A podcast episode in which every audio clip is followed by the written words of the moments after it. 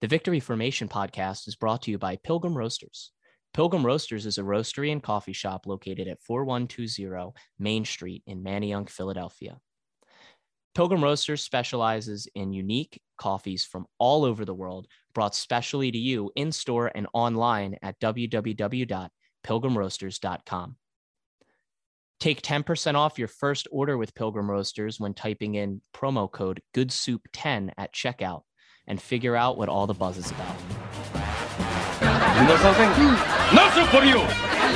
Come back one year! Yeah, we both have so much in common. We both love soup.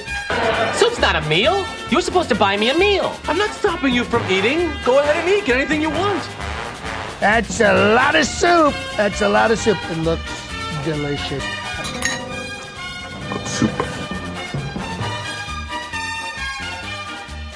What is up, everybody? It is Friday, February 25th, and Aaron Rodgers saga continues, brother. uh, how do I even, what am I supposed to feel like right now? It's just the constant roller coaster. We talked about this a few episodes ago, dude. It's up and down, like so cryptic. God damn, like when he accepted the MVP award, I was like, ah, shit, he's probably leaving. Now I'm like, ah, shit, he's probably leaving. But they're hiring his old coach. They're, he, he says on the Pat McAfee show that it, the season couldn't have ended better with the you know final interviews he had with Gutekunst and Matt LaFleur. Like so many mixed signals, dude. Yeah, and then the news came out today that the Packers were like, um, you know, hey, we can't really do anything until you figure out what you're doing. So you're they they more or less said that he's holding them hostage without saying that, which is true. They can't make any of the moves they need to make until this is done. Um, I want to hit on the Instagram post first. What yep. the fuck was that, dude? Like I know, and we'll get into the McAfee interview. I can't stand Pat McAfee. It, it's a fine interview with Rodgers. It's just let me blow Aaron Rodgers for 40 minutes, which if you're him, you kind of have to do. It makes sense. But beside the point, what did you make of the Instagram post? So obviously the picture that stands out to me, like the quote like I, I read it, like the quote to me, like, I don't know, it was like gratitude, some shit. Like, I, I don't know. The quote was a throwout. The picture that pissed me off the most was the Davante Adams and Randall Cobb. So that was the game that he was out, I think because he had COVID. Yes. So it was he he clarified yeah. that. That was the game he was out and they sent him that picture and he said he cried. Yeah, right, right. But like he has to know when he's posting that that it that it's going to look like those two guys are still on the team and he's gone. Yes. Right? Like that's yes. obvious. A, a, guy as smart as him, like he knows that. Yeah, I mean, listen, it was all weird all the way around. He referred to Shailene Woodley, who him and her have broken up now. I think. I think they've broken off their engagement. I have no idea. That's insane to follow. And like, he also said he's coming off a cleanse. I think it was a I have to look up how to say this. A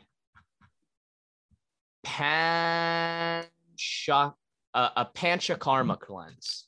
Sure, why not? Which essentially means he ate liquids and shit his brains out for five days and stuck like butter up his nose. It's a very weird thing. I'm not going to comment on it. It's from India. It's tied to Buddhism, whatever. I don't know if Aaron Rodgers teaching me about Buddhism is exactly what I'm looking for in my sports week roundup, but here we are. He's an insane person. He's absolutely unhinged. And if I'm the Packers, yeah, you want to keep him. If I'm another team, I'm not touching him with a 10 foot pole, man. I don't want anything. I don't want him in my locker room. I don't care how good he is. At this point, he's shown that he cannot win a big game. And he's a cancer. Like, who wants to deal with all this bullshit, man? It's it's insanity. Bro, the cleanse, like what the fuck is he doing? Like what the Bro. fuck is he doing for real? Like why? And I get it. Everyone has their own thing and maybe he has found enlightenment in Buddhism and that has helped him become a better person. But he's not a better person. So I don't really know where all of this is going and why he's doing it. It feels like he wants to be Jim Morrison without any of the talent. So I I don't know what the hell he's doing. That was the weirdest, most cryptic Instagram post. He basically said, like, thanks for everything, I'm out. But at the same time, like, I love my teammates and I'm coming back. I have no idea what to make of it. Yeah, dude. I mean, I don't know if team. I mean, there's definitely teams out there that would trade for him. I think the Packers' price is probably. I hope it's high. If they're going to trade him, I hope they get. I don't know, two first round picks at least. But like, our team's going to be willing to give that up for a late thirty year old quarterback. I mean, I don't know. Man. there's an argument to be made both ways.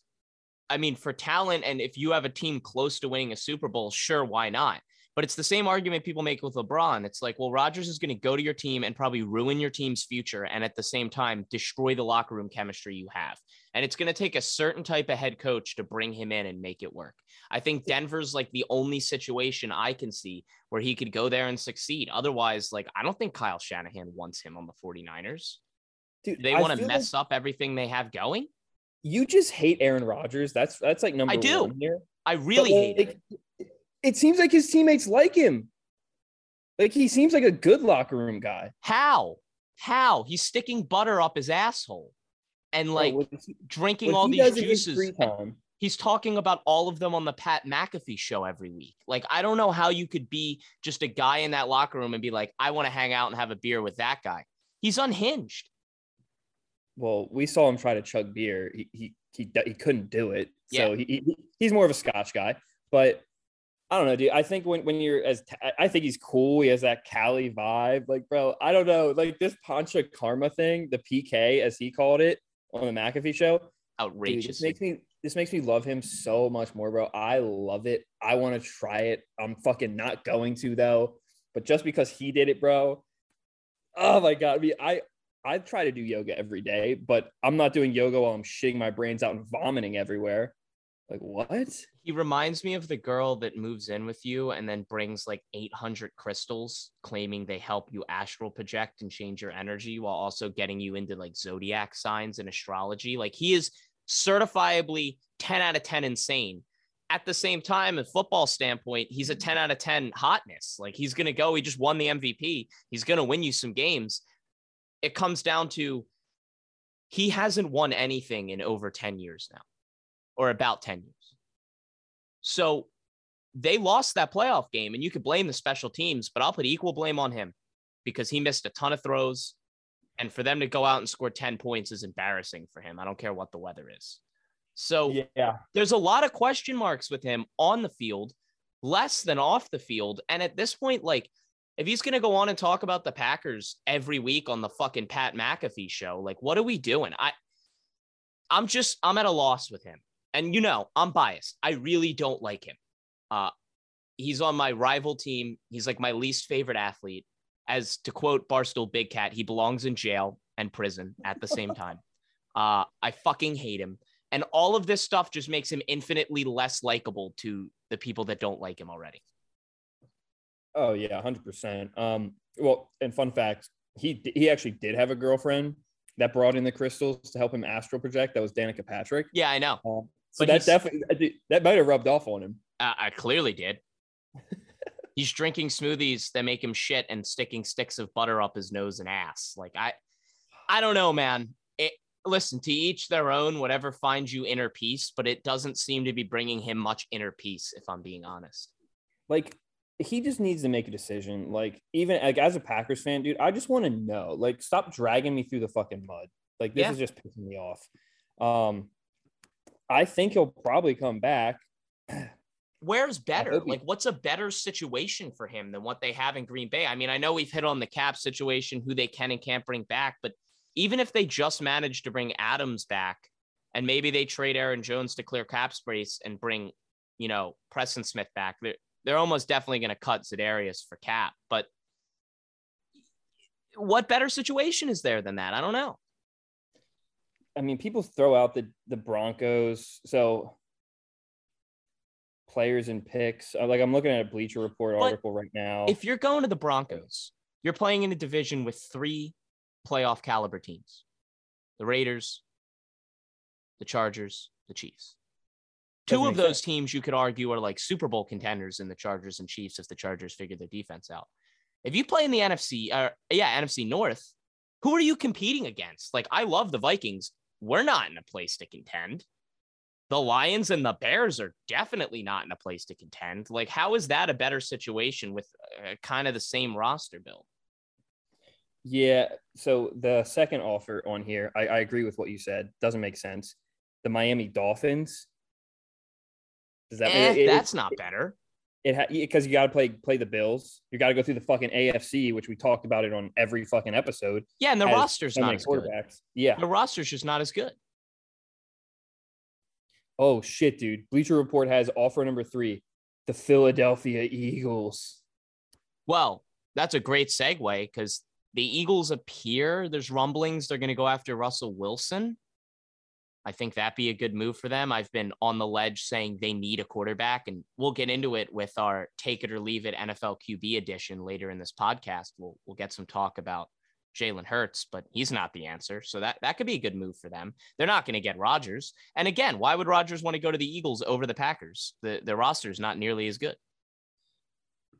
Yeah, I guess like the Cowboys are really like the like the NFC Beast is like so bad. In my I'd rather have Dak. I know that sounds crazy, but like what they have going with Dak, I, I don't think it's Dak's fault. I think he's younger. He's a great quarterback. He's locked into a long term deal. There's a gap between him and Aaron talent wise for sure, but Dak, in my opinion, is is probably a better leader on the field. His teammates love him. I wouldn't mess that up and bring Aaron into a situation with Zeke in a locker room. Can you imagine that? And I mean, Dallas's defense is legit. Elite. Yeah. Yeah. So I don't know, dude. But it looks like if they trade him, like all of these scenarios on Bleacher Report have like five or four picks, three first round picks in like all of them. So I mean, Yeah, I- but I- if like, if you're you know. getting Aaron Rodgers, you're going to be drafting 20 to 32. And I mean, I'm not the first person to say this. I actually heard Ryan Russillo and Colin Cowherd on a podcast talk about this, but those picks aren't that valuable. Like they were talk Cowherd was talking about it with the Eagles. Like, yeah, if you have to give up three first round picks this year, or you know, two first this year and one next year and one the fu- why not? Like you're getting Russ, you're to compete, and odds are one of those picks might work out, but most of them aren't. That's a guy who's an all pro. You know, it's it's a little different. yeah, and then the Packers would be left with Jordan Love, which I'm a fan of Jay Love. I want to see what he can do in a real game with practice and off-season time. But I think if if Rodgers leaves, the locker room is going to be destroyed. Yeah, I mean the team. If if Rodgers leaves, they're probably going to rebuild. That that would be my guess because they don't have any cap space God, that's gonna be brutal. Uh, unless wherever they he- made a deal Yeah. to get a good veteran. I don't know. if he leaves, uh, yeah, I, I want him to lose every single game. Um, I'm just gonna say it. I'm not gonna root for him like Patriots fans rooted for Tom Brady. I will not be rooting for him. I'm gonna say that right now. So I don't know, dude. It, I, I just want to make a decision. Like he said, it might be soon. There's reports that it might be, but like I don't know. He, he should probably do it before the draft. Obviously, when's that in April? Yeah, new league year starts first week in March. He should definitely consider doing it before the new league year starts so they can make decisions on players. But knowing Aaron Rodgers, he's going to do whatever the fuck he wants to do. So I Oh, have no that- idea when he's going to make the choice. Yeah, that'd be a great fuck you. As like the troll that he is, just like string the Packers out as long as possible. So all the other free agents sign. Like they're gonna like have to franchise tag Davante. Then he leaves and the Packers are just fucked. Oh my god, that'd be like savage mode level a million. Yeah. But yeah, I don't know, dude. Whatever. Yeah, Fucking I mean, we said we're going to do this all off season. Is he going to stay? Is he going to go? And he gave us an absolute fireworks show this weekend or this week, excuse me. So wild. Um, moving off of Aaron Rodgers in the NFL, hit on some NBA roundup content. Um, the one thing I want to lead with is the Zion Williamson situation. So reports came out this week that CJ McCollum called him when he was traded to get Zion's thoughts and talk to him, and Zion did not pick up the call and did not call him back.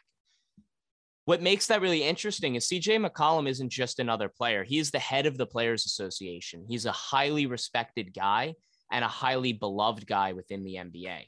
Now, since that happened, CJ got interviewed today at practice and told everyone to leave the young fellow alone. He said he has since spoken to Zion and urged people to let him recover and that it's really difficult being disconnected from injuries, especially foot injuries, which have no timetables. CJ is very familiar with that. All of it seems really weird to me. And the main takeaway and the biggest thing I had is the Pelicans sent out an email to their season ticket holders at the lead of that email, this is what it said. Led by new head coach Willie Green and players Brandon Ingram, Jonas Valanciunas, and CJ McCollum, the Pelicans are building something special across the street from the Caesars Superdome. And with their best ever season ticket package now on sale, there's never been a better time to lock in, blah, blah, blah. The huge thing about that is they don't mention Zion. And I get that if it was for this year, but this is a ticket package for next season, and Zion has not been mentioned. So I don't know. What are your thoughts on this? It seems really weird to me, man. I mean, when he came out of Duke, like, call me fucking crazy, Eric, and I know this is going to sound wild. I kind of thought he was going to be a little bit of a bust. All the hype, I didn't think he could live up to it. I thought he was going to be too heavy. I, I thought there's no way that someone that that's that heavy can jump that high and not have injuries. Yeah. We're seeing it play out right now. I, I think he's just he's obviously gonna request to leave. Like he's not staying there. That's obvious. Um dude, it's tough, especially for the Pelicans. Like like you you you look at the war room when they drafted him. They were so hyped. They were so hyped. Like, how many games has he even played? Like, he hasn't played at all this 82 season. total in his career, three seasons. Dude, I, I think he's leaving. I think it's pretty obvious. I think the Pelicans know it. If they're not putting the former number one overall pick, literally the most hype around a player since LeBron, maybe, is that accurate? Yes, I, would so, say that's accurate. Like, like how maybe, are you maybe Wiggins in high school, but like probably not even. I mean, Zion in high school, like yeah. I was watching those videos of him doing windmill dunks at his Christian school when he was a like, sophomore. Everyone saw that. He yeah. had so much hype since the yeah. Like, how are you not going to include that guy on your email to season ticket holders? It doesn't. It's very telling. And like, listen, I had a take on our third podcast that he would never play for the Pelicans again, and I I really stand by that. I don't think he's ever going to play for New Orleans again. The question is, if you're another team what are you giving up for Zion at this point? Like, yeah, the talent's there. Yeah, he's electric when he plays, but what if he gets traded to a team that isn't the New York Knicks where he clearly wants to play? What if he gets traded to like Sacramento? Is he just going to do this all over again? Is this really an injury? I mean, I'm going to assume yes, he's actually injured, but there's an outside chance that he's just not and he doesn't want to play, and the Pelicans don't want that to get out. I have no idea at this point every GM in the league wanted to draft Zion when he came out. That was unquestioned. Anyone with knowledge of the league knew that. Every GM said they would have taken Zion. I was in the camp where I, I didn't say full out take Ja Morant, but I was like, it should be considered because I watched him play in the NCAA tournament. And I was like, this guy's also really special in a different way, but he has different qualities than Zion. But in college, Zion got hurt with the Nike shoe incident. And then he came back and played because he loved basketball. I don't know what happened between now and then, but he clearly doesn't love basketball enough to be on the court for New Orleans, or he's really, really hurt. And I think either of those scenarios are equally dangerous for team trading for him at this point. The, the flip side to that, too, is what are the Pelicans going to accept?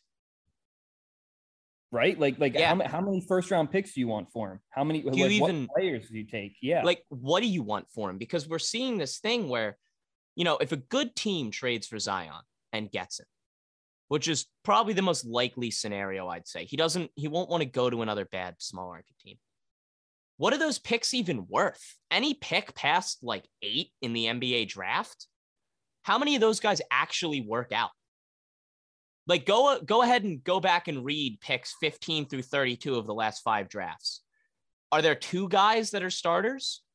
Are there even five guys that are rotational players? Like none of these guys end up making it. You can draft some random dude from Lithuania who never comes over and plays. and that's what you're getting for Zion, I think they're going to want a tangible asset for him. And I don't know what that asset looks like. Like, could it be a Bradley Beal? Could it be a Damian Lillard? I don't know. But at the end of the day, like those markets aren't more enticing to Zion than New Orleans. And he's going to be looking for the rookie extension at the end of the year. And I don't think he's going to get it with how many games he's actually played. So it's a crazy situation. Dude, I agree. So entertain me a little bit, Eric. Is there a chance that he's just one of the biggest busts ever? Well, it depends like, like, it, it, how we define busts. Like yeah, Greg Oden is yeah, a bust because of injury, right? Yep. Yeah. So could he be that level? Yeah. Is he going to be Michael Kidd Gilchrist? No, because he has talent, you know? I, I don't know. Yeah, and I mean, I, I, know that he has like what, like the best like per thirty six numbers ever. Yes. Or like per like, like like his advanced stats are out of this world. He can block crazy shots, but like the best ability is availability. And if he's always hurt and he's not playing, like listen, I know Zion is really, really good, but if he's not on the court, whether he's holding out or because he's injured, like, dude, like the hype was too much. It, I don't even know if it's the hype's too much. We all knew this was going to be an issue. I just don't know what even to make of it because, like, he doesn't really seem like he wants to play in New Orleans either. And is he going to go to a new team? Like we just saw this with Ben Simmons in a different way. Ben didn't want to play for the Sixers. Now he's in Brooklyn and he's going to be fine. He's going to play. Is that going to change the fact that he can't shoot? Is that going to change the fact that he can't score? Like if Zion goes to a new team, is that going to change the fact that he gets hurt? I mean, Anthony Davis is a great example of this right now where like I don't know if I'd want Anthony Davis on my team because he never plays. So you're going to pay a guy a ton of money and he's going to be great the 30 games he plays in a season. But as Charles Barkley said, he's street clothes, baby. He never gets on the court. I I don't know what to make of the Zion situation. I, I really don't. And if I'm the Pelicans, I would get rid of him if the offer's good enough in a heartbeat at this point. Yeah, I I'll tell you, it's I, I think you're overthinking it, dude. He doesn't want to play there. He doesn't some reason he doesn't he wants to be in a big market be a star get more endorsement money i mean he's already one of the biggest athletes in the world and i think people in the united states know who zion williamson is and i guarantee they know him outside of the united states too oh hell yeah he, he's crazy i don't think he wants to play there I don't know if he's hurt or I don't know if he's hurt or whatnot, but it, it to me it seems like he's just holding out. It's just a soft holdout. Yeah, I don't know. I really don't know. I'm not him, and I don't, I don't have access to his MRIs, so I can't speak one way or the other. But it seems like to me, even if he was healthy, he wouldn't be playing for this team right now.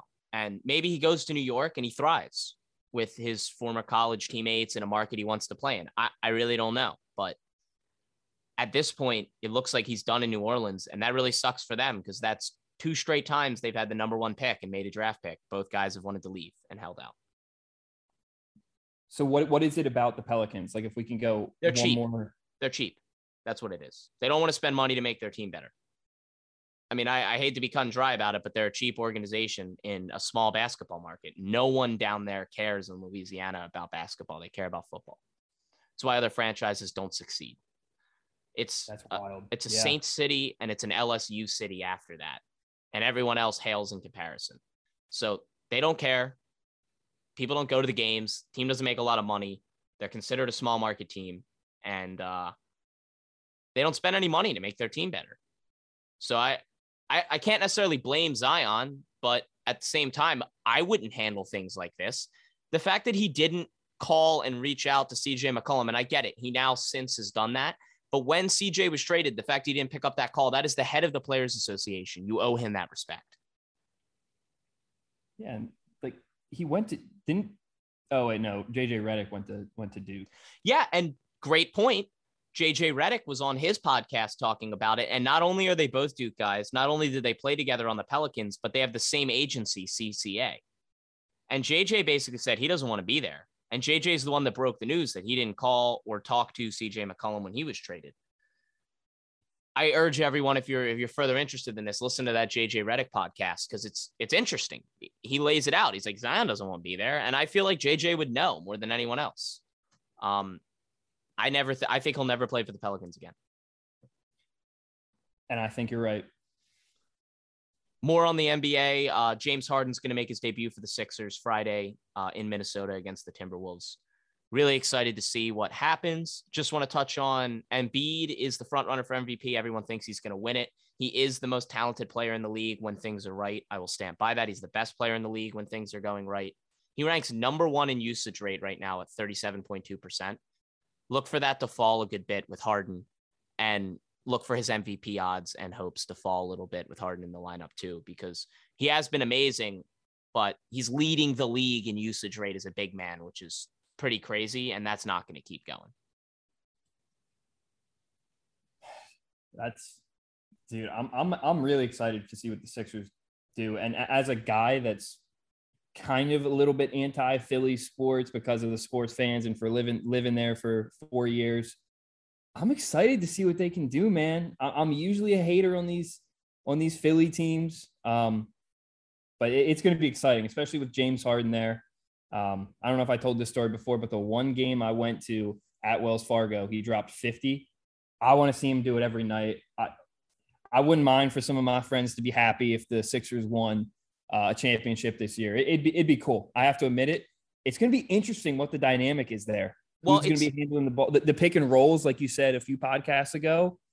Um, yeah. What's what, what's the strategy, Eric? So it seems like him and Maxey are getting along really well. He's had some really endearing comments about Maxey's work ethic, his energy, the way that he's brought all of that to practice, which is very cool to see. Because the best version of Harden is not the version we saw in Brooklyn. The version we saw in Brooklyn is Harden the playmaker, Harden the point guard, Harden the ball mover. The best version of Harden is Harden the scorer. And I think the way our team's set up, he has an opportunity to go back to being almost a pure scorer.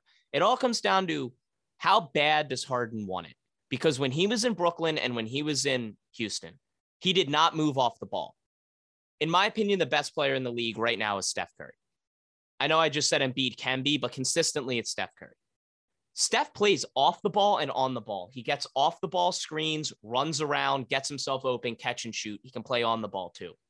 Harden doesn't play off the ball because he just stands in the corner if Doc puts in a system where Harden is getting catch and shoot opportunities or getting looks or getting touches where he's already open because of off the ball movement and Harden buys into that and wants to do it, the sky's the limit. They can win a title. I really believe that. If Harden's going to stand in the corner and then only initiate the offense when he has the ball, I don't know. I don't, I, I like those chances less. So we don't know. It's all speculation now. It's just going to come down to whether or not he wants to buy all the way into a system like that, and Doc wants to run a system like that. So we'll see. Yeah, I, I guess if I was a Sixers fan, you'd like to see Harden. Obviously, uh, what top five, top ten best players in the league. Um, you'd love to see him come in as a veteran. Does he handle the ball a lot, or is it, you know, one of the other point guards on the team? I think um, him and Maxey will will yeah. split ball handling duties. I think Embiid will still get his touches. I would really like to see Doc stagger him and Embiid's minutes um, a little bit so Harden can play with the second unit and they can go five wide as well. That'd be interesting. Yeah. Yeah, they picked up. Like, yeah. They picked up Willie Cauley Stein too uh, off the buyout market. So nothing special, just a rim runner guy. He can run pick and roll and catch dunks from Harden. I might want to go back on our on our picks uh, on Tuesday. Yeah. Pick the Sixers to come out of the East. That'd be it's like it was what like plus three fifty or plus three hundred. Yeah, it was. It was plus three fifty. God, and that's something I could root for too. Fuck, I think I'm gonna. Ah, damn. I think I think I missed the window to play. I already I got a preseason future on them to win the title, buddy. So I'm I'm I do it every year though. That's not news. That's not like I thought they were. I pick them every year because on the offset chance they win and I win a ton of money, it's just like the greatest night of my life. Um, more NBA news. The Knicks have decided to stop Kemba Walker's season. Some people said it was due to injury. I don't believe that for a second. I think it's just because he sucks. And the Knicks were like, hey, retire. And he was like, nah, I want to get paid. So by them sitting him the rest of the year on an exempt list, he won't hit certain quotas of his contract to get paid. It's a non-starter. The only reason I bring it up is because I called this. I said Kemba wouldn't work, and it didn't work because he was done. I'm not going to spend too much time on it. The other and last big point on the NBA I want to make is the Suns' future without Chris Paul. The Suns are the number one team in the Western Conference right now. I believe they're up six games on the Warriors. With Chris Paul this season, Paul's ranks are fifth in win shares at 8.7, seventh in VORP, 10th in minutes played, number two in defensive win shares, fifth in steal percentage. That is the estimated percentage of opponent possessions that end in a steal by this player when he's on the floor they have no depth behind Chris Paul. It's Cameron Payne and Elfrid Payton. And Cameron Payne had some moments in the playoffs that he hit some big shots, but he also has moments where he just like airballs threes that are double contested or turns the ball over. Elfrid Payton, we know what he is. He's not good enough to play in the NBA or consistently play in the NBA. Fifth highest win shares at 8.7. He is the highest ranked Suns player. Number two in defensive win shares. He's one of the best mm-hmm. defensive players in the league. The Suns ranked third this season in effective field goal percentage and eighth in turnover percentage. All of those numbers are going to slide without Paul because both Payton and Payne are offensive options off the bench. They don't have a defensive player to come in and fill those roles. They don't have the leader and playmaker to do that either. I mean, Devin Booker does rank seventh in usage rate this season, and he is a capable playmaker, but how much more can he take on to his plate? Like, if you're going to make Devin Booker the number two usage rate player over the course of the rest of the season, I don't think that's an effective way to win games with that roster. They have a depth in the front court problem already. Now they have a depth in the backcourt problem. I like Mikal Bridges as a wing. He might win most improved player, but like all of these things to me scream that that six game lead is going to evaporate. And, you know, if they're the one seed and have to play the Lakers, maybe they'd rather be the two seed. But if you slide all the way to the three seed, I mean, you could match up with Dallas or Utah or, or Denver in the first round. I don't know, man especially yeah. moving through the West. Like if you get Memphis in the second round and you don't have Chris Paul, that's going to be a tough series, man. And I, I'm not sold that the Suns can overcome this. Do you know what Chris Paul's wins above replacement are? Uh, for basketball, they do they do win shares. Uh, and, oh, and VORP is value over replacement player, so it's a pretty similar stat. It's not based on you know wins, win shares is, which he's the fifth highest at 8.7. His VORP is seventh in the entire league, though. Basically, what I'm saying is I wonder, like, even even the stuff that doesn't show up in those numbers, like how much more comfortable does he make Devin Booker? Does he make Mikal Bridges? Does he make all the other players on the team? Like now you're asking D Book, who listen, I, I love Devin Booker. I a huge fan. But now you're asking him to be the guy I mean, he's been in the league for a little bit. Like he he should be able to step into that role, but without Chris, I mean, I don't know how it's going to go. I, I, I think I'm, I'm worried. The most important part of all of this is, yeah, he's fifth in win shares, but he's second in defensive win shares. More than half of his win share total comes from the defensive end. They're a very good defensive team right now, which is why they're clicking on all cylinders because they're probably the best offensive team in the league, but they also have a top five defense. Without Chris Paul, they do not have a top five defense. And if their defense slides and they have to match up with Golden State or a team like Memphis, and Memphis can actually score on top of the defense they play, they're in trouble. And, you know, this could all be mute. Paul could come back and play hurt. He's done it before. But if he's not 100% and he can't go full throttle, I don't know. Um, the report is that he has sutures in his hand from previous surgery. He's going to get reevaluated in six to eight weeks, which tells me that suture, they're not really sure if it's damaged yet. And they're not going to tell us if it is or it isn't. They probably know by now. If that suture's damaged, he's going to need surgery, which means he's going to have to play hurt. Because if he gets surgery, he's done for the year. And he's not going to do that. If the suture's not damaged, he could probably rest it, sit out, and come back and play at a high level. I, I we just don't know. And I think that uncertainty, I'm out on the Suns because of it. Damn, Dr. Eric coming in hot. Went to Harvard Medical, man. Not a doctor. Speak to your medical provider. Um, yeah, dude. I, God, I like the Suns too, man. I'd rather see them over the Warriors. Same. Damn. Well, maybe not over the Warriors. I'm a simp for uh for Clay, Steph, and Draymond, especially Draymond. Yeah, I'm I'm definitely on the other side of that. Yeah, I know. Everyone hates Draymond, which is I, I have this thing where if I play with them in 2K, I try and take all my shots with Draymond, and then every time I shoot, I just yell the goat because people hate him so much, and it's so fun to troll. It's so fun to troll. Um, but yeah, that's our NBA roundup for the week. Isn't a ton more going on. Want to transition into a new segment we're going to have on the podcast. It's called Take It or Leave It. Essentially, we're going to have two players, and you're going to choose which player you'd want for the next three seasons. This is the NFL QB edition. So, Finny, do you want to get things started off? Don't mind if I do, Eric. We got one of your guys. Got Kirk Cousins versus Ryan Tannehill. Next three seasons, who's getting you? Who's getting you farther? Who do you like? This is the toughest one for me because, like, both of these guys, you can make an argument one way or the other. I hate Kirk Cousins, but I'm going to take Kirk Cousins. Um, his EPA per play is higher. And if you go on next gen stats on NFL.com, which, you know, isn't always a perfect measure of everything, there's, they have a, a chart called a QB grid, which just shows how effective their passer rating is to different parts of the field. I think the most telling part of this metric is the outside deep areas or the outside shallow areas because it allows you to realize like effective, difficult throws where you have to throw hard to a boundary.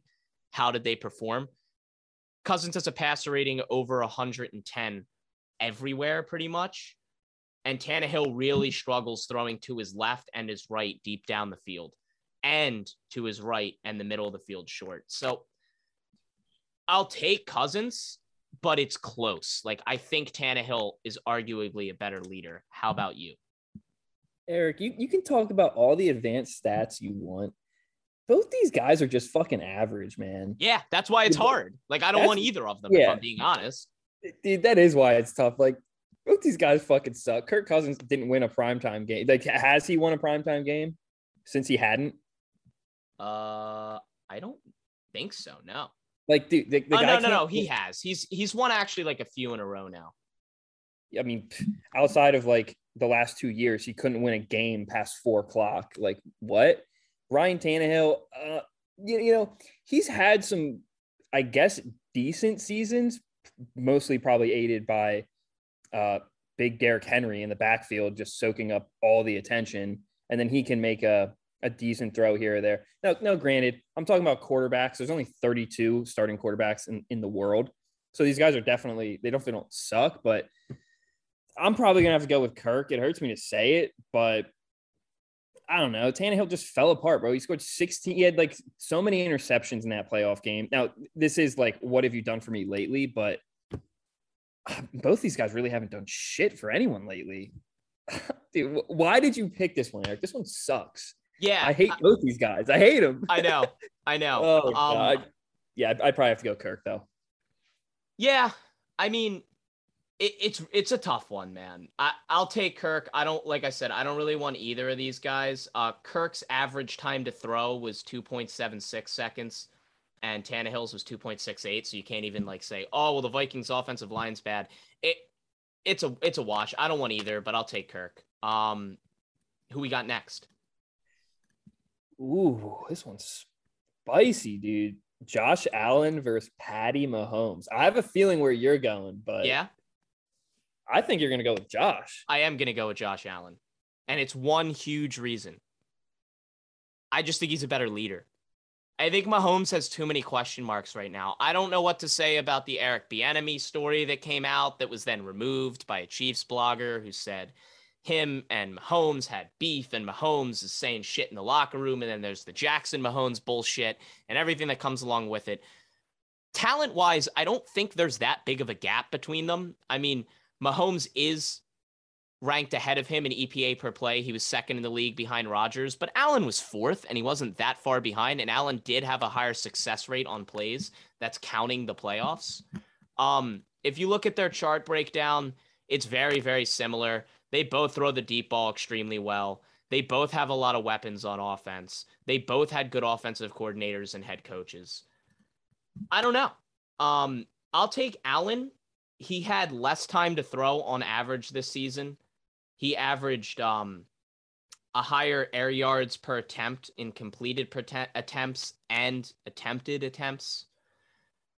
I- I'll take him. I'll take Allen over Mahomes. I know that's a spicy pick. That's also a gut pick, but like even watching that playoff game, I know Mahomes came back at the end, but Allen willed his team to victory. I don't think you could go wrong with either of these guys. But for the next five seasons, with what Allen can do with his legs as well and what he does as a leader, I'll take Allen.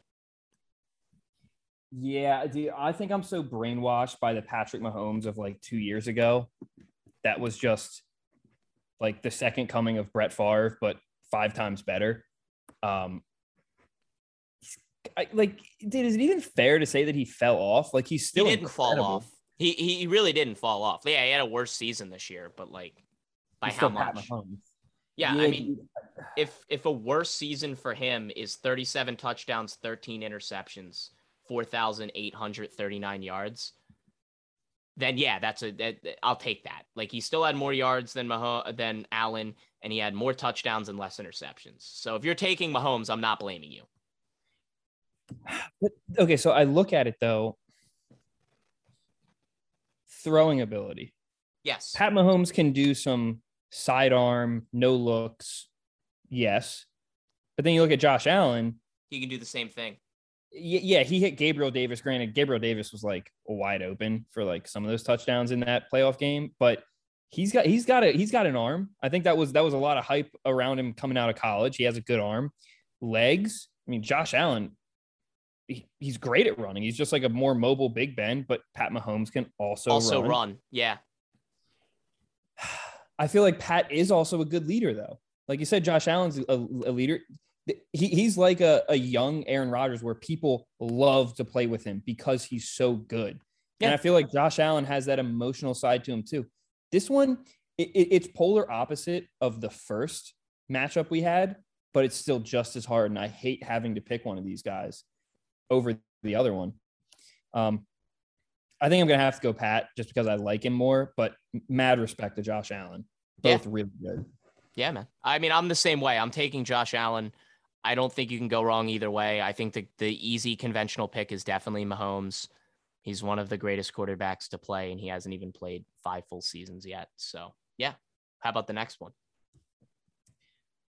Damn, dude.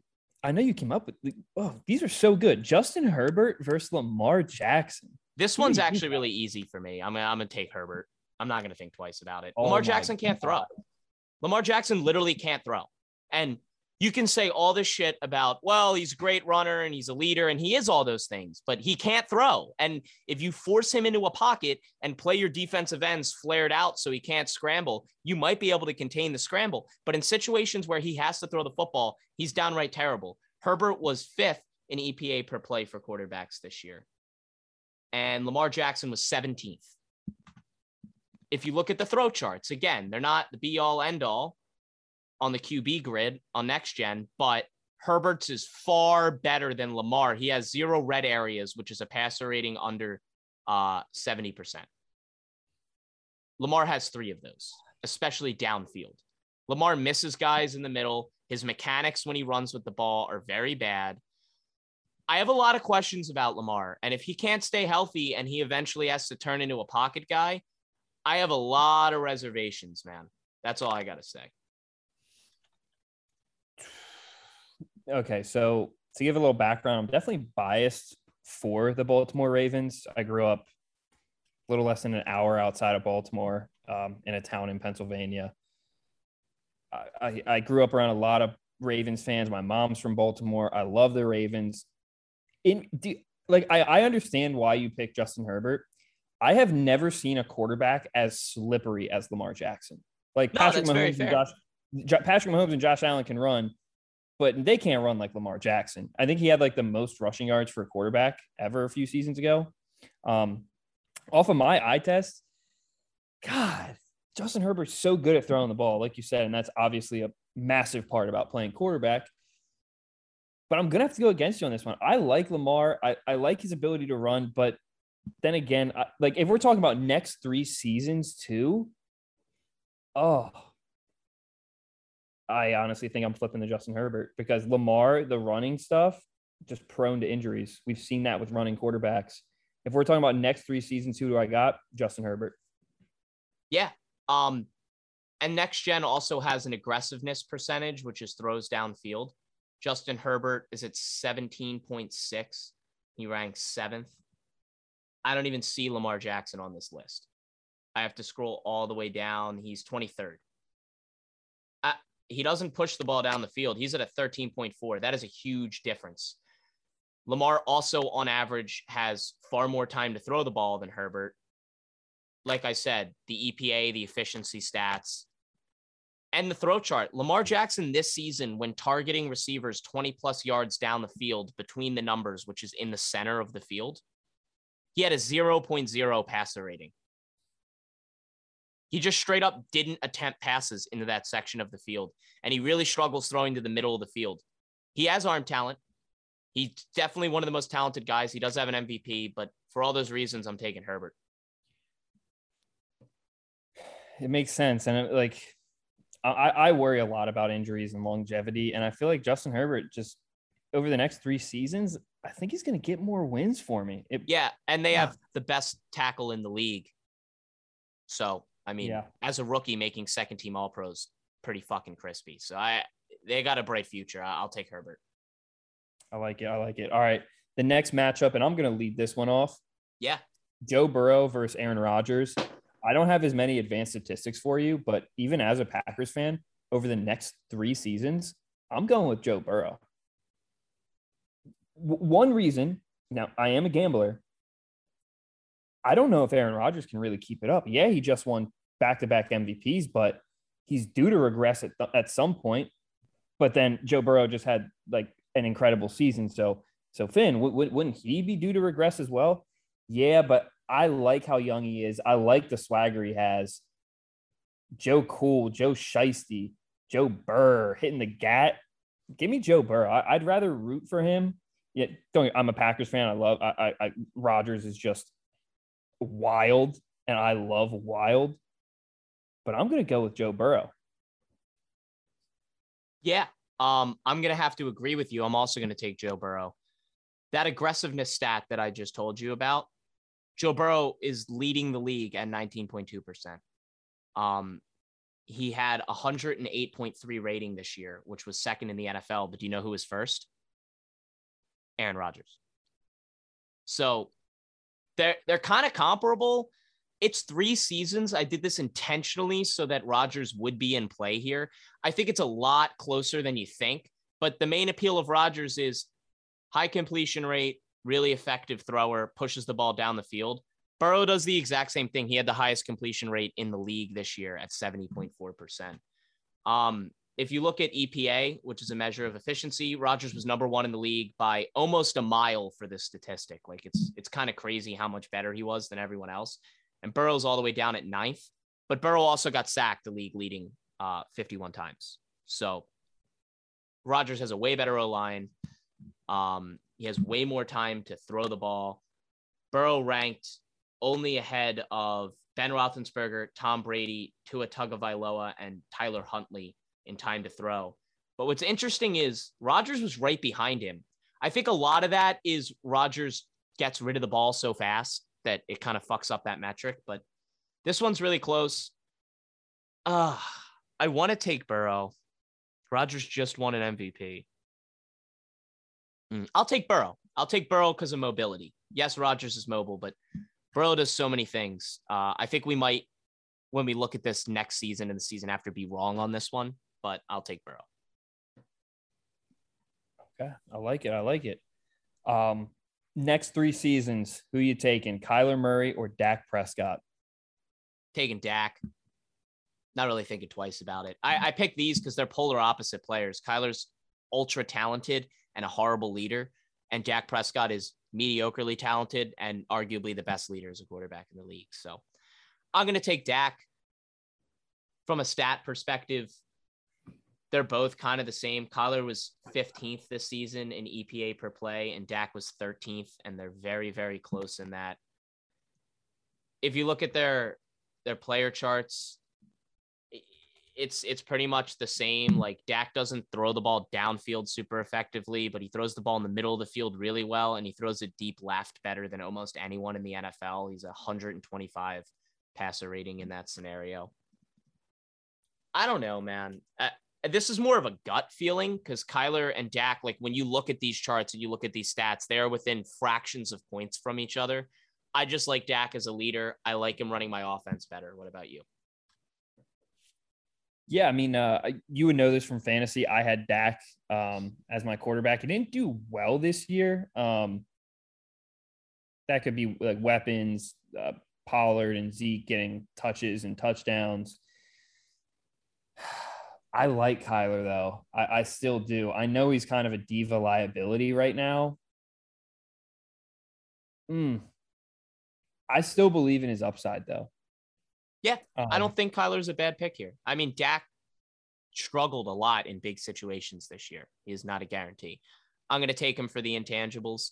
I think skill set wise, they're pretty similar. They're way different runners, but you know, I would Yeah. say Dak would be more prone to injury the way he runs the ball, but Kyler gets hurt all the time. So I guess I'm on Dak. You're on Kyler.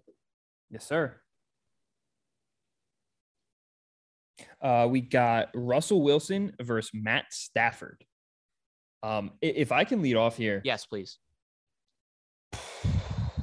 God, I think Russ is over the hump.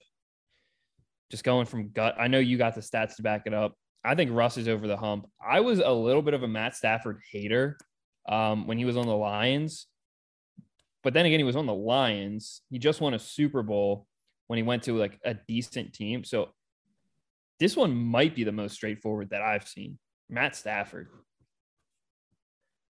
Yeah, this one's tough for me, man, because yeah, I uh, I haven't even decided on this yet. They both have pretty shitty pass protection. Russ is, I mean, Russ has 2.8 seconds to throw, and Stafford has 2.8 seconds to throw. Their completed air yards, 6.5 for Russ, 6.7 for Stafford. Their intended air yards, 9.9 for Russ, 8.5 for Stafford. They're neither very aggressive quarterbacks. The main separation is how efficient they are. EPA per play ranked Stafford third, and it ranked Russ 19th this season. If Russ isn't using his legs, I lean more towards Stafford, but it's really hard hard to evaluate because, like, if you asked me this last year when Stafford was in Detroit, I would have said Russ easily. But Stafford's in a better situation in LA now, and Russ is up in the air. If Russ is going to stay in Seattle, then I take Stafford. It's really tough. Um, I'm going to take Russ. I'm going to take Russ in this for three seasons. I know that's kind of shocking, but we've seen Russ be essentially an MVP caliber quarterback the last four years before this one. And I think if he gets into the right situation, he stays healthy, he's going to be that again. Yeah, he did get screwed because he like hurt his finger. Yeah. I and. I mean, he didn't play well regardless, but he did come on a little better at the end of the season. I don't know what's going on in Seattle with their offense. Yes, Stafford just won a Super Bowl and was pretty excellent, but he was also on a really, really good team. And if you're asking me who I'd rather have starting a new team as my quarterback, which isn't the exercise, but I would I would take Russ. And if Russ ends up in a situation like Denver or even Philly, I think he can succeed. Uh, I'll take Russ the next three years over Stafford. And I love Stafford, so that's, That's tough. wild, dude. That's really wild. I know. Uh, yeah. I, I, I guess pure talent wise, Russ like might have an edge, but Stafford, when he was on the Lions, yeah, they were down a lot, but he was still throwing for a bunch of yards. He's tough. He was, yeah, he made the most he, he he did the best he could out of nothing, you know. Um, I, I mean, I- Stafford statistically this season blew him out of the water and You- definitely don't was playing Russ- better. you don't think Russ is over the hump at all? You don't think he's on the back nine? Like, I, I guess both these No. guys aren't young, but I don't think so. I listen if for him running around. Yes, he's not going to be running around and scrambling to the same point, but Russ is really good in the pocket. I think he throws the best deep ball in the league. Stafford also throws a good deep ball. again, this is a really, really tough one. I didn't know who I was going to pick going in. My gut just tells me Russ. Like, I, I think he's going to bounce back and be great again. And Stafford is also great, but he won his Super Bowl. How driven is he going to be? What's he going to look like when they come back? What are the Rams going to look like the next three years if their guys start aging and people start leaving? I, I don't know. I think I'm going to take Russ. I respect it. Can't hate you for that. Can't hate you for that. Um, this one sucks, dude. This next matchup, Jalen Yeah. Hurts versus Baker Mayfield. No doubter for me. It's Baker. No Oh! doubt. No doubt. Not even close. It's not even close. Jalen Hurts was the worst quarterback in the NFL last year. Please defend Baker Mayfield. I need. Oh, okay. I so it's don't- more. it- it- It's, more a Jalen Hurts. Like Yeah, I, I okay. truly believe that Daniel Jones, Ben Roethlisberger, Jared Goff, Sam Darnold, Justin Fields. They're the only quarterbacks last season that were worse than Jalen Hurts. No quarterback had more time to throw on average than Jalen Hurts last year. He had 3.12 seconds. The next quarterback was Jameis Winston at three seconds. You might think, oh, 12 tenths of a second, or sorry, 12 hundredths of a second, whatever it is, isn't that much. Yeah, it is that much more if you were looking at this chart. Most people are separated by like two tenths of a second. Jalen Hurts had the most time in the league. He had the number one graded offensive line. He had some weapons that were pretty solid, and he sucked absolute balls. He was the worst quarterback I think I've ever watched throwing the football. If you look at his passing chart that I was referring to from from next gen, he cannot throw the ball to the middle of the field. It, it's absolutely absurd. So they do it by comparing against league average. The league average on throws 20 yards or more to the left hash is 78.7 passer rating. Hurts had a 42.7. On the right hash at the same distance, 20 plus, the league average was 78.5. Hurts had a 59.2. All of his outside throws are terrible. All of his middle of the field throws are fine. A lot of them are actually above league, above league average, but those aren't hard throws. Those are coverage beaters. Those are plays that are designed to beat it. Those are scrambling around, throwing back to the middle type of play. If he has to sit in the pocket and diagnose, his footwork's terrible, his passing mechanics are terrible. And I, I don't believe in Baker fully, but I think a lot of Baker's mechanical issues and bad throws and decisions this year had to do with his injury. And yes, I don't think Baker's a top tw- a 10 quarterback in the league. I also don't think he's a bottom 10 quarterback in the league. I think he falls somewhere in the middle, and Cleveland can win games with him. Philly made the playoffs with Jalen Hurts this year, but that was all their schedule and the division they played in. I do not think they can win games with Jalen Hurts. I don't think Jalen Hurts is a starting caliber quarterback in the NFL. I think Baker Mayfield's a fringe starter, and I would take it. Oh God. Um, I was in the camp uh Hurts over Tua when they were at Bama. So I have an I guess a feeling towards Jalen Hurts. I was rooting for him all year. Baker's kind of dog shit though. Like you see Odell left and it was it Baker's fault the whole time. He's Yeah, kind of was. injured. I feel like at this point, Baker's going into the fifth year of his rookie deal. I think you kind of know what you get with Baker. So over the next three years, I think I'd rather roll the dice with Jalen since th- this was his first year as a starter, I believe. So I'd rather roll the dice with Jalen over the next three years, in my opinion, than Baker. Just because I, I have like a past feeling towards him. Um, I think he can grow more. Uh, Is his ceiling though like Baker Mayfield? That's kind of what I'm battling with in my head. Yeah. I mean, listen, Hurts's main argument and Hurts fans' main argument is yes, he's a good runner. He's a way better runner than Baker. As a passer, you'd say Baker had a very bad season this year, right? Yes. He threw for 100 less yards. He threw one more touchdown and two more interceptions than Jalen Hurts. And Jalen Hurts, you would say, probably had a pretty good season this year for his expectation. Um, throws 20 yards down the field or more. Baker Mayfield attempted 42. Jalen Hurts attempted 24. Passes 40 yards down the field or more. Baker Mayfield only attempted nine. Jalen Hurts only attempted three. Like Jalen Hurts cannot throw the ball at all. Baker was sacked 43 times. Hurts was only sacked 26 times all season. Like JJ Watt almost had more sacks than the Eagles allowed. I the, he's got the best O line in the league. He's got all these comparable weapons to what Baker has, minus Chubb and Hunt. But the receivers are you got Smith on the outside. Goedert's a fine tight end. He had Ertz when the season started. I don't know, man. I, I think it's tough because I don't like Baker either, but I, I think I dislike Jalen Hurts as an option so much that I would take Baker. And if this is the next three years, I don't think Hurts is going to start a game next year. If the, the Eagles might get Russ, they might get Watson. There's a chance Jalen Hurts is a backup next year. I, I don't think that's an option for Baker. I think he's starting no matter what for Cleveland. So we'll see. I feel that. Understandable. Understandable. All right. Best for last, we got uh, Justin Fields versus Davis Mills. Please tell me why it's not Justin Fields. It's easily Davis Mills. Oh Uh, my god, and- What? Justin Fields' EPA per play, which measures efficiency. There were three quarterbacks who had a negative EPA per play in the league last year Sam Darnold, Justin Fields, Zach Wilson. Zach Wilson was like above and beyond the worst, but Fields was ranked 30th. Davis Mills wasn't much better. He ranked 27th, but I, I saw some things from Davis Mills while he was playing that suggested he might be a starter. I don't think either of these guys are starters in the NFL going forward, but even just counting stats, I, I kind of like what Davis Mills did. I, I just really didn't think he was that bad. I don't I don't know how you feel. I'm interested to get your take. So, uh, admittedly, I didn't watch a lot of Texans games.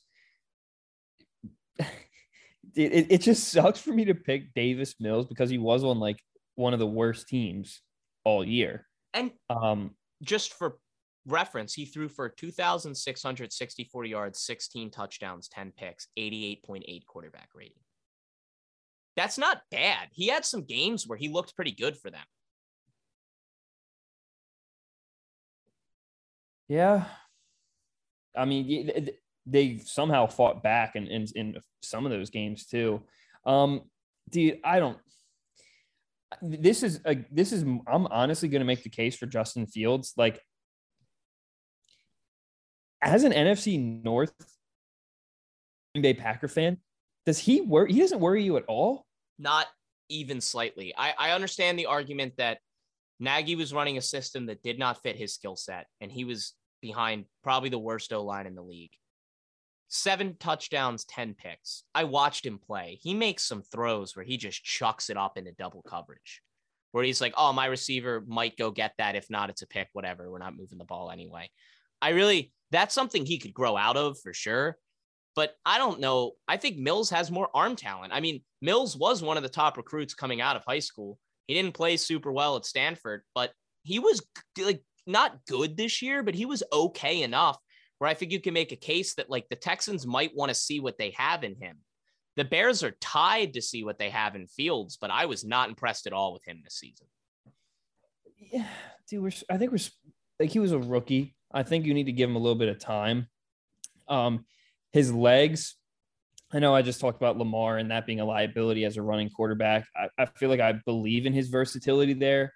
Um, I don't really get full like Colin Kaepernick running vibes from him, but I think that's a weapon that he can utilize. Um, I think he's only going to get better. I would go Justin Fields over the next three years. I, I picked a Vikings and a Bears quarterback in, in all of these matchups. Yeah, it's so tough. it's tough for me, but I like I really haven't watched a lot of Davis Mills. I don't know. Davis Mills doesn't really sound like a quarterback name either, if I'm gonna go off like sabermetrics here. So yeah, I gotta go Justin Fields, but that was tough, man. That was good. Yeah. So just to recap, Kirk Cousins, Tannehill, we we both were on Kirk. Josh Allen, Mahomes. I'm on Josh Allen. You're on Mahomes.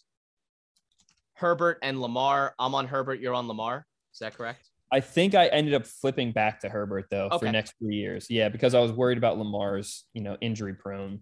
Cool. So we're both on on Herbert on that. Burrow and Rodgers. We both were on Burrow. Kyler and Dak. We were split. You took Dak. Uh, you took Kyler. I took Dak. Russ and Stafford, we were split. I took Russ. You took Stafford. Hurts and Mayfield. Where did we end up landing on that? I took Jalen. Yeah. So you took Jalen and I took Baker. And then Fields and Mills, we were split again. You took Fields and I took Mills. I think that's a pretty good start for take it or leave it. Yeah, we definitely we agreed on some of them, but we definitely definitely were split. Um, that was fun. Yeah. We'll uh we'll come back and check around next year, same time, see where we're at. And uh, at the end of the three seasons, I'll make sure that we clarify uh, where our positions are and how do we stand and who succeeded and who failed. I love it. So what uh what position do you think we'll do next? I don't even know if it'll be NFL. We'll see. We we could do some NBA with some up and coming guys, some established stars. We can kind of go across all sports. Um, you do with coaches. I don't know. I'm gonna have to cook something up. But uh, I think we had some really interesting uh comparisons here. I the Herbert Lamar one and the Burrow Rodgers one. I'm really intrigued to see how that plays out. Yeah, brain blast too. Nice little slow summer, take it or leave it food edition. Yeah, we could hit on I- foods. We could hit on I like- stadiums. Ooh, stop, bro. That oh, that's this is gonna be good. Yeah, This is gonna be this is a great segment. I love it. heck yeah. Look forward to keeping it going. Speaking of great segments, it's time to transition to Finny's betting corner. Cha-ching, cha-ching, cha-ching. We Y'all ready to cash it. out? Y'all Yeah, ready to cash out this weekend? Let's go. We recapped it on Tuesday. We had a great weekend last weekend. I am very hyped for this weekend. There's a lot of college basketball. NBA is back. It's a full slate. Who do you like, Finn? You got any picks? So I am I'm gonna ride my hot hand with uh some college basketball picks Hell yeah. this week. Um if if you look at the Saturday slate of games, dude, I mean, I mean, there's like three games left for every team this season. Um, if not less. Like there are so many games on Saturday. It's I'm wild. look I'm looking at it on ESPN a lot on ES on the ESPN uh, platform. Um, I'm gonna go with my first game is at four o'clock. We have the number three Auburn Tigers at the Tennessee Volunteers. I picked against Auburn last week. I'm picking them. I'm picking Auburn this week. The ESPN matchup predictor has Tennessee winning 72.4% of the time. They're giving Auburn a 27.6% chance of winning. I mean, I just I feel like I, I gotta disagree with that personally. I love this pick. I, I actually thought of adding this to mine. I think Auburn's going to bounce back here. Yeah, they did beat um Ole Miss yesterday or two days ago on uh Wednesday. Um, so they did bounce back from Florida, but you know, this is a big SEC game. Tennessee's ranked 17, Auburn's ranked three. You know, only a few games left on the schedule. Both teams really need to play hard for seeding. Uh, both teams are in the tournament, so this is really just a, a, seeding game. How are they going to feel going into the conference tournaments? Um, like if ESPN is really giving Tennessee, a, I mean, I guess they are at home, but if Auburn's getting any plus points, obviously go for it. If they're getting plus points, put it down on the money line. Um, I'm going Auburn here. What do you think? I like it. No, no, I like it. I'm a, I'm a ride with you. I like Auburn there. Yeah, and just to give you some some team stats, Auburn um 80 points per game averaging. Tennessee's right there at 74 points per game. Um, Auburn's a little worse with points allowed at 67. Um, Tennessee's at 63. Field goal percentage is basically split. Rebounds, Auburn averages 40. Tennessee averages 38. Like this is going to be a phenomenal game at four o'clock on ESPN um, on Saturday. God, this, it's going to be it's going to be a great game. I'm going to give the nod to Auburn just because I think being that team, they, they just lost to an inferior Florida team. They need to flex their muscles a little bit. I'm going to go with Auburn. I like That's my that's my first game, and I'm sticking with the with the ranked games. Next game, 8 p.m. 8 p.m. on ESPN. We got the number five Kansas Jayhawks at number 10 Baylor Bears. Did you look at this game at all, Eric? Oh, I was I was looking at this game. I'm very interested to see where you go here.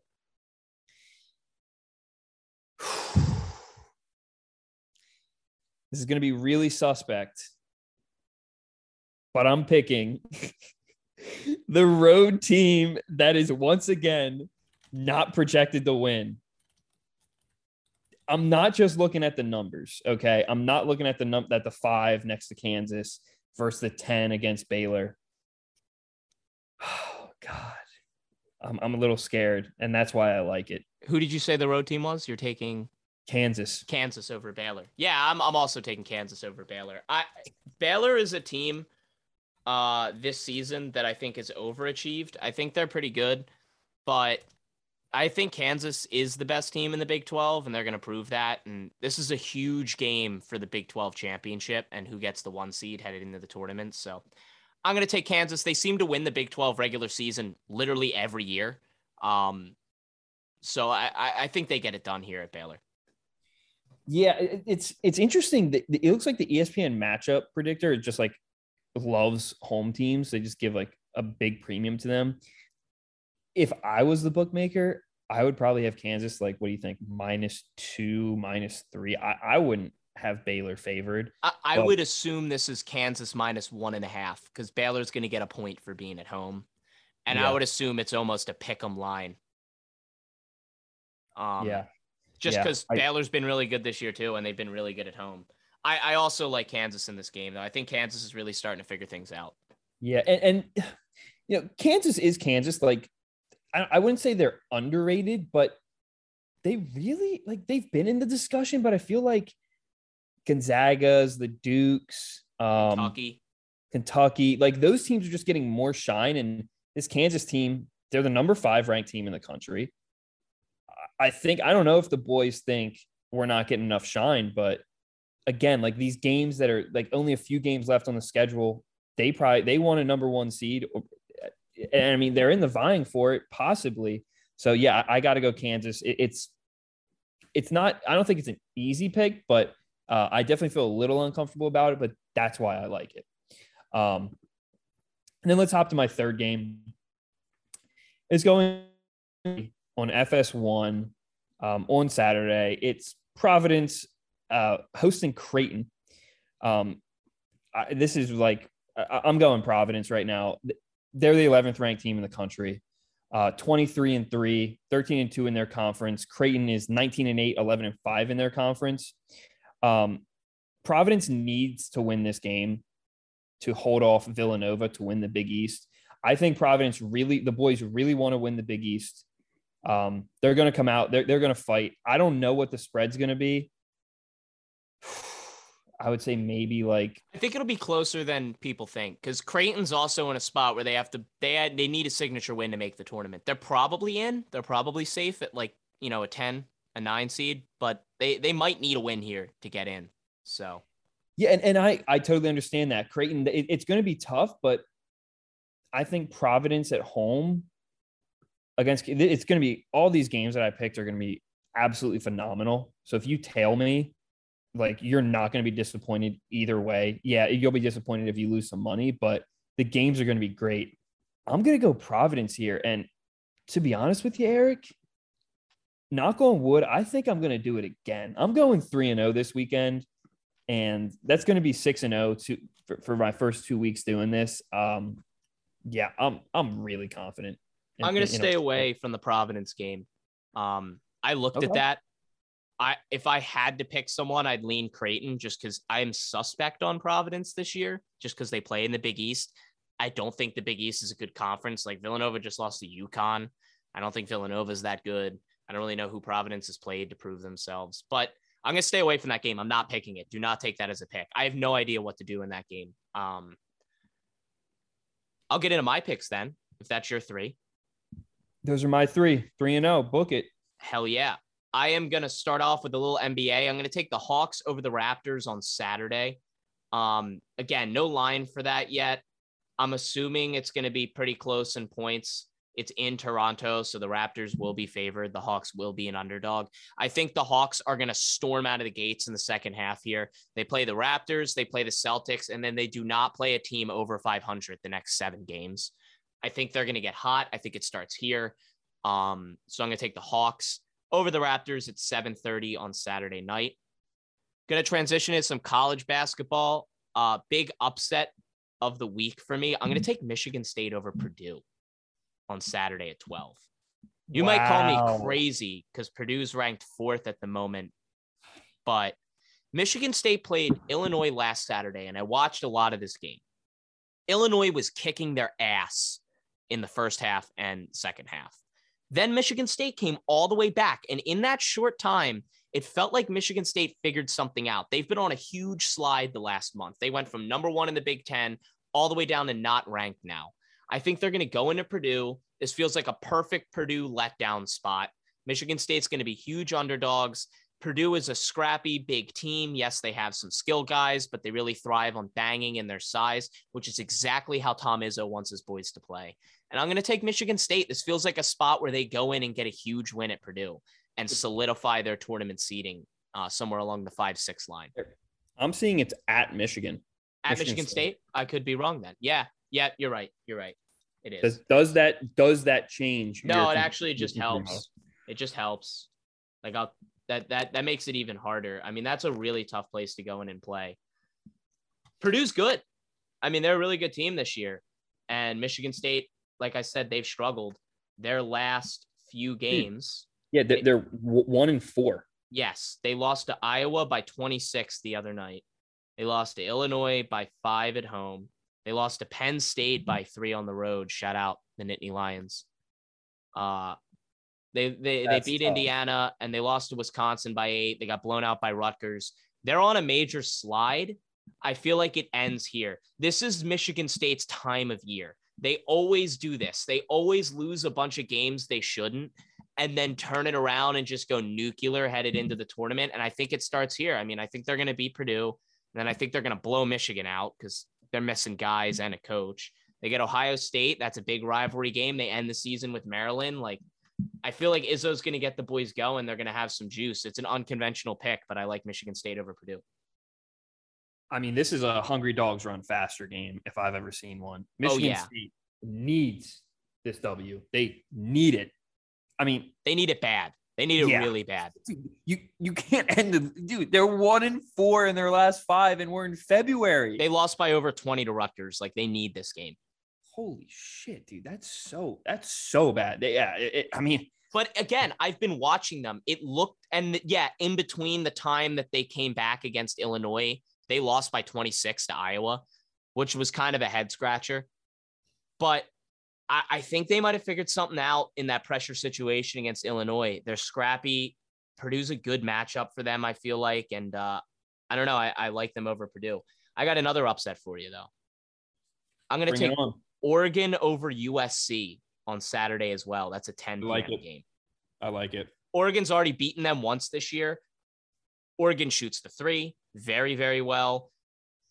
I, I don't know. This feels like a spot where Oregon just gets a win. They've already beaten this team once. Oregon needs this. If they win this game, USC's ranked 16th. Oregon is unranked. They're going to jump back into the rankings. They're a fringe tournament team right now. Um, but I don't know. I don't know what you think. I, I kind of like Oregon against USC almost like a lot. Yeah, when when I listen to people talk about college basketball, uh, just doing research and stuff like that, Oregon was a team that a lot of people were. I don't want to say high on, but like they're definitely underperforming what what the people I listen to thought they could be. Yeah. And USC, 16th ranked team in the country, 23 and four. It just They don't have a lot of quality wins. It doesn't feel. Yeah, it doesn't feel right in my opinion. Yeah. Um, They so we'll figure out about Oregon tonight. They play UCLA tonight at home. Um, I almost feel worse if they win that game, but whatever. They Yeah. played Arizona last Saturday. They only lost by three, and Arizona is really good. And I watched that game. That was a really good game. Oregon fought really hard. They have some head scratching losses. They lost by 24 to Arizona State a week ago, over a week ago now. They lost to Cal. at home. But other than that, like they lost by four to Colorado. Colorado's all right. I, I like Oregon, man. I, I just think they're gonna beat USC. I, I'm I'm very questionable on how I feel about USC, and I think we're gonna figure out a lot about Oregon tonight at 9:30 when they take on UCLA. Yeah, you would probably rather have them. I don't know. You, you wouldn't want them to lose because then the boys might be real deflated. But if they win, they might be riding high. But again, this is like a, this is a hungry dog. They they need this win to elevate their resume when it comes time for selection Sunday. And damn, Yeah. tough. But but I, I would go Oregon Oregon as well. I I I I would lean Oregon. Um, respect for taking that pick. Um, they're pretty even across the board when you look at statistics. Yeah. no, Um, these teams are very similar too. They they, they, they literally have the exact same shooting percentage. yeah. No, they they are they are both they play similarly as well. Um, Oregon's at home, and that's a tough place to go in and win. You got a weird court. It's a weird court game. Love it. Uh, last pick of the weekend. This is my like safe pick because I picked two upsets. Alabama over South Carolina. I think it's a no brainer. I think Alabama's going to win pretty easily. What time is that game at? I will tell you it is at 6 p.m. on Saturday. Let me pull up that game. Um, So Alabama's last few games, they beat Vanderbilt by two the other night. They clearly lost to Kentucky last weekend. We both took Kentucky. But outside of that Kentucky loss, they've won one, two, three, four, five, six out of their last 10, six out of their last nine games, but two of those losses are to Kentucky and another loss is to Auburn. So like it those are those are tough games. They did lose a game to Georgia that's kind of a head scratcher, but other than that, Alabama's good. I watched them play Kentucky. I was really impressed. South Carolina's scrappy, but I don't think they're going to put up much of a fight. yeah, it's. I mean, South Carolina is on. Beat Georgia, beat Ole Miss, um, like they have beat LSU, beat Mississippi State. Like, I don't know, those games aren't incredible. Uh, the teams they're playing aren't really that great. They're 17 and 10. Haven't beaten a ranked team all season. Oh, it's tough. It's tough. They're not putting up as many points as Alabama. They haven't beaten a ranked team all season. The game's in Alabama. I Eric, think this one's a no-brainer. Yeah, you, you you know I'd love to go against you on this one, but I th- I don't think I can. I don't think I can. I, I think I have to go. I, I'd have to lean Bam as well. Yeah. Uh Temple tournament update. They're playing Memphis right now. They're down 14. That's probably the nail in the coffin. So just wanted for all our Temple fans out there listening. I know Durham was taking Temple plus 11 and a half tonight. Uh, games in Memphis, Temple's down 14. It is not looking good. And they're not going to make, they, they were a fringe tournament team. They're 15 and nine. That is done because Temple has a bunch of games left because their Villanova game was postponed. So they still have to play Nova unless that game was just outright canceled. Um, Temple's had one, two, three, four, five games postponed this year. Dear God. They're afraid of us, bro. What, what, are teams doing? I don't actually, I'm kind of glad they're not playing Villanova because I can't watch them lose again. Uh, that's just mm. That's tough. Well, I mean, I mean, they're definitely going to win out in the American Conference, so um, they'll be okay. They'll make it. Yeah. No, I'm kidding, but I, I really like my three picks this this uh this Saturday. Uh, it sounds like you you like your picks as well. So I like them. I tried to go balls to the wall because we picked an upset last week and like we had some pretty crispy picks. Uh, I like your picks for guarantees way better. I like all of those. There were games I was looking at where like that was probably the team I was going to take. So just to recap, you got Auburn over Tennessee, Kansas over Baylor, Providence over Creighton, all on Saturday. I have Hawks over the Raptors, Michigan State over Purdue, Oregon over USC, and Alabama over South Carolina, also all on Saturday. So we'll let you know for sure how we did on Tuesday. Hopefully, we're coming to you with great news. Uh, can the boys go 7 and 0 this weekend? I don't know. That seems kind of tough, but I mean, we didn't have any overlaps. So you could, in theory, put a seven leg parlay in for all of these and have a hell of a Saturday if you hit it. I mean, I've hit some 18 parlays before, so um, definitely possible. Definitely possible. I love it. I love it. Cha-ching, cha-ching. boop, boop. Well, shit, dog. I think that's all I have. Yeah. Uh, great episode today. Uh, give you guys a billions update. I think I'm on season two, episode 11. God damn, that show is so good, man. Oh, I love it. Hell yeah. Hell yeah. Finny's binging billions. I watched all of Peacemaker on HBO Max, John Cena, uh, DC anti hero. Check it out. It's super fun. James Gunn, who did Guardians of the Galaxy, made it. And uh, it's a super different, fun superhero show. Interesting. Interesting. Well, um, definitely check out Billions, man. it, it is the as a finance guy because that's what that was one of my majors. Like, oh god damn, does it get me horny? It just fires me up. Hell it, yeah. Speaking of film as well, we're going to be dropping a new Good Soup podcast today on Friday as well with Matt, myself, Dan, and Allie. We're doing a double feature of Persona and Portrait of a Lady on Fire. It is a fire cry from G Force and uh, Team America World Police last week.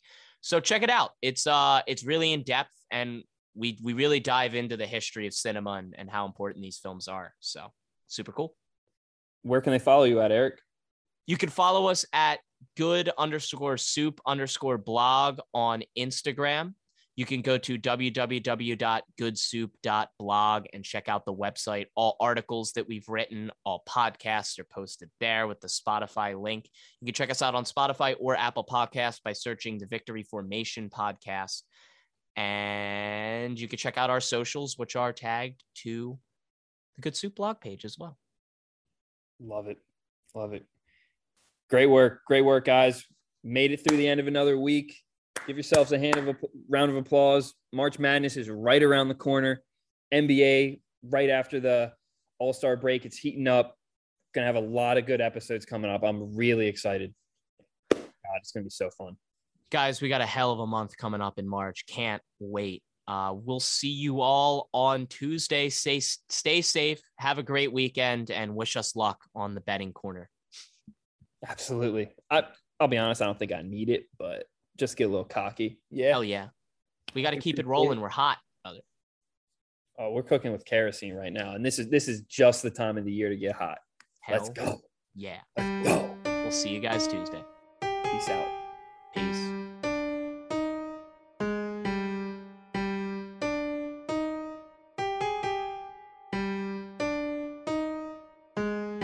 I keep that thing on me. God damn it, Bobby. They see me selling propane and now they trying to copy. Pretend to be broke, but I got hella cash. If you use charcoal, I'ma kick your ass. Made this money from propane, bitch. I feel like Pablo Escobar, but I don't sell cocaine, bitch. Shot that fella cause he didn't make his payments. Fuck with me, I keep a rocket launcher in my basement.